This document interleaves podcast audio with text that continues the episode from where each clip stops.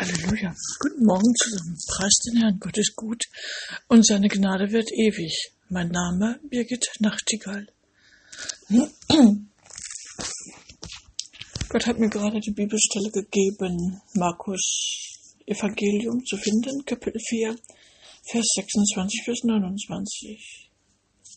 Gleichnis vom Aufwachsen der Saat. Und er sprach, mit dem Reich Gottes ist es so, wie wenn ein Mensch den Samen auf das Land wirft und schläft und aufsteht Nacht und Tag, und der Same sprießt hervor und wächst.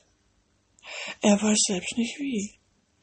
Und dieser, der da schläft und aufsteht Tag für Tag, muss dem Gewächs nicht entgegenkommen und die Grashalme langziehen. Noch einmal. Und der Same spricht hervor und er wächst, er weiß selbst nicht wie. Das heißt, der Same weiß nicht wie. Ja, wer weiß es denn? Gott, Vater. Und dieser gibt das Wachstum. Hat der Same einen Willen?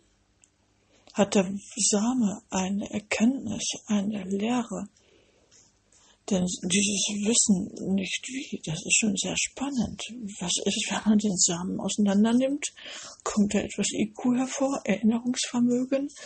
Äh, strukturiertes Denken? Ich glaube nicht, ne? 28. Die Erde bringt von selbst Frucht hervor. Zuerst Gras, dann eine Ähre, dann volles, äh, vollen Weizen in der Ähre. Wenn aber die Frucht es zulässt, so schickt er sogleich die Sichel, denn die Ernte ist da. Also hat der Weizen, das Getreide, genannt die Saat, einen Willen, nämlich dieses zu lassen, heißt Ähon und Zeiten. Und diese Zeiten, wenn das Getreide weiß ist, bestimmt Gott. Vater. Denn von ihm für ihn zu ihm hin, hin sind alle Dinge. Es ist nichts dem Zufall zuzuordnen, sondern alles Schicksal, um das Schicksal gottgefällig zu lenken. Gehen wir auf die Knie und fragen ihn, ob er das so zulässt, ob er das nicht ändern möchte. Nur ja, es wäre Quatsch, wenn aus dem Weizengetreide auf einmal ein Maiskorn wachsen würde. Das wäre äh, menschlich, aber nicht göttlich.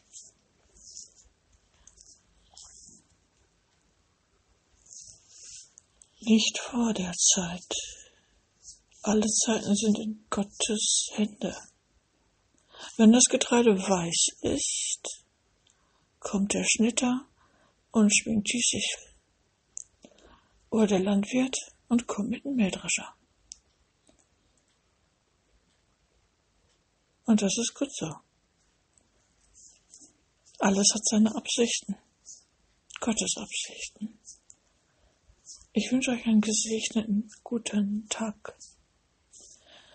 Ich wünsche euch den Frieden, den die Welt nicht kennt. Friede, Freude, Liebe, Weisheit, Wahrheit, Freundlichkeit und alle Zeit, dass Frustration in euren Leben keinen Zugang findet. Kummer und Sorgen habt ihr. Kummer und Sorgen, erzähl's Gott. Er hört zu.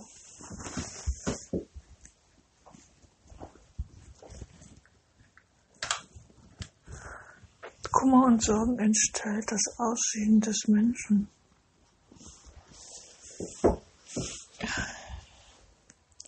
Werft den Sorgen vor das Kreuz des Christus ab. Kümmert euch nicht, der Herr macht schon. Und wirklich mit dieser Aussage, Gott macht das schon. Habt ihr Ruhe? Habt ihr einen Frieden, einen tiefen göttlichen Frieden? Amen. Shalom.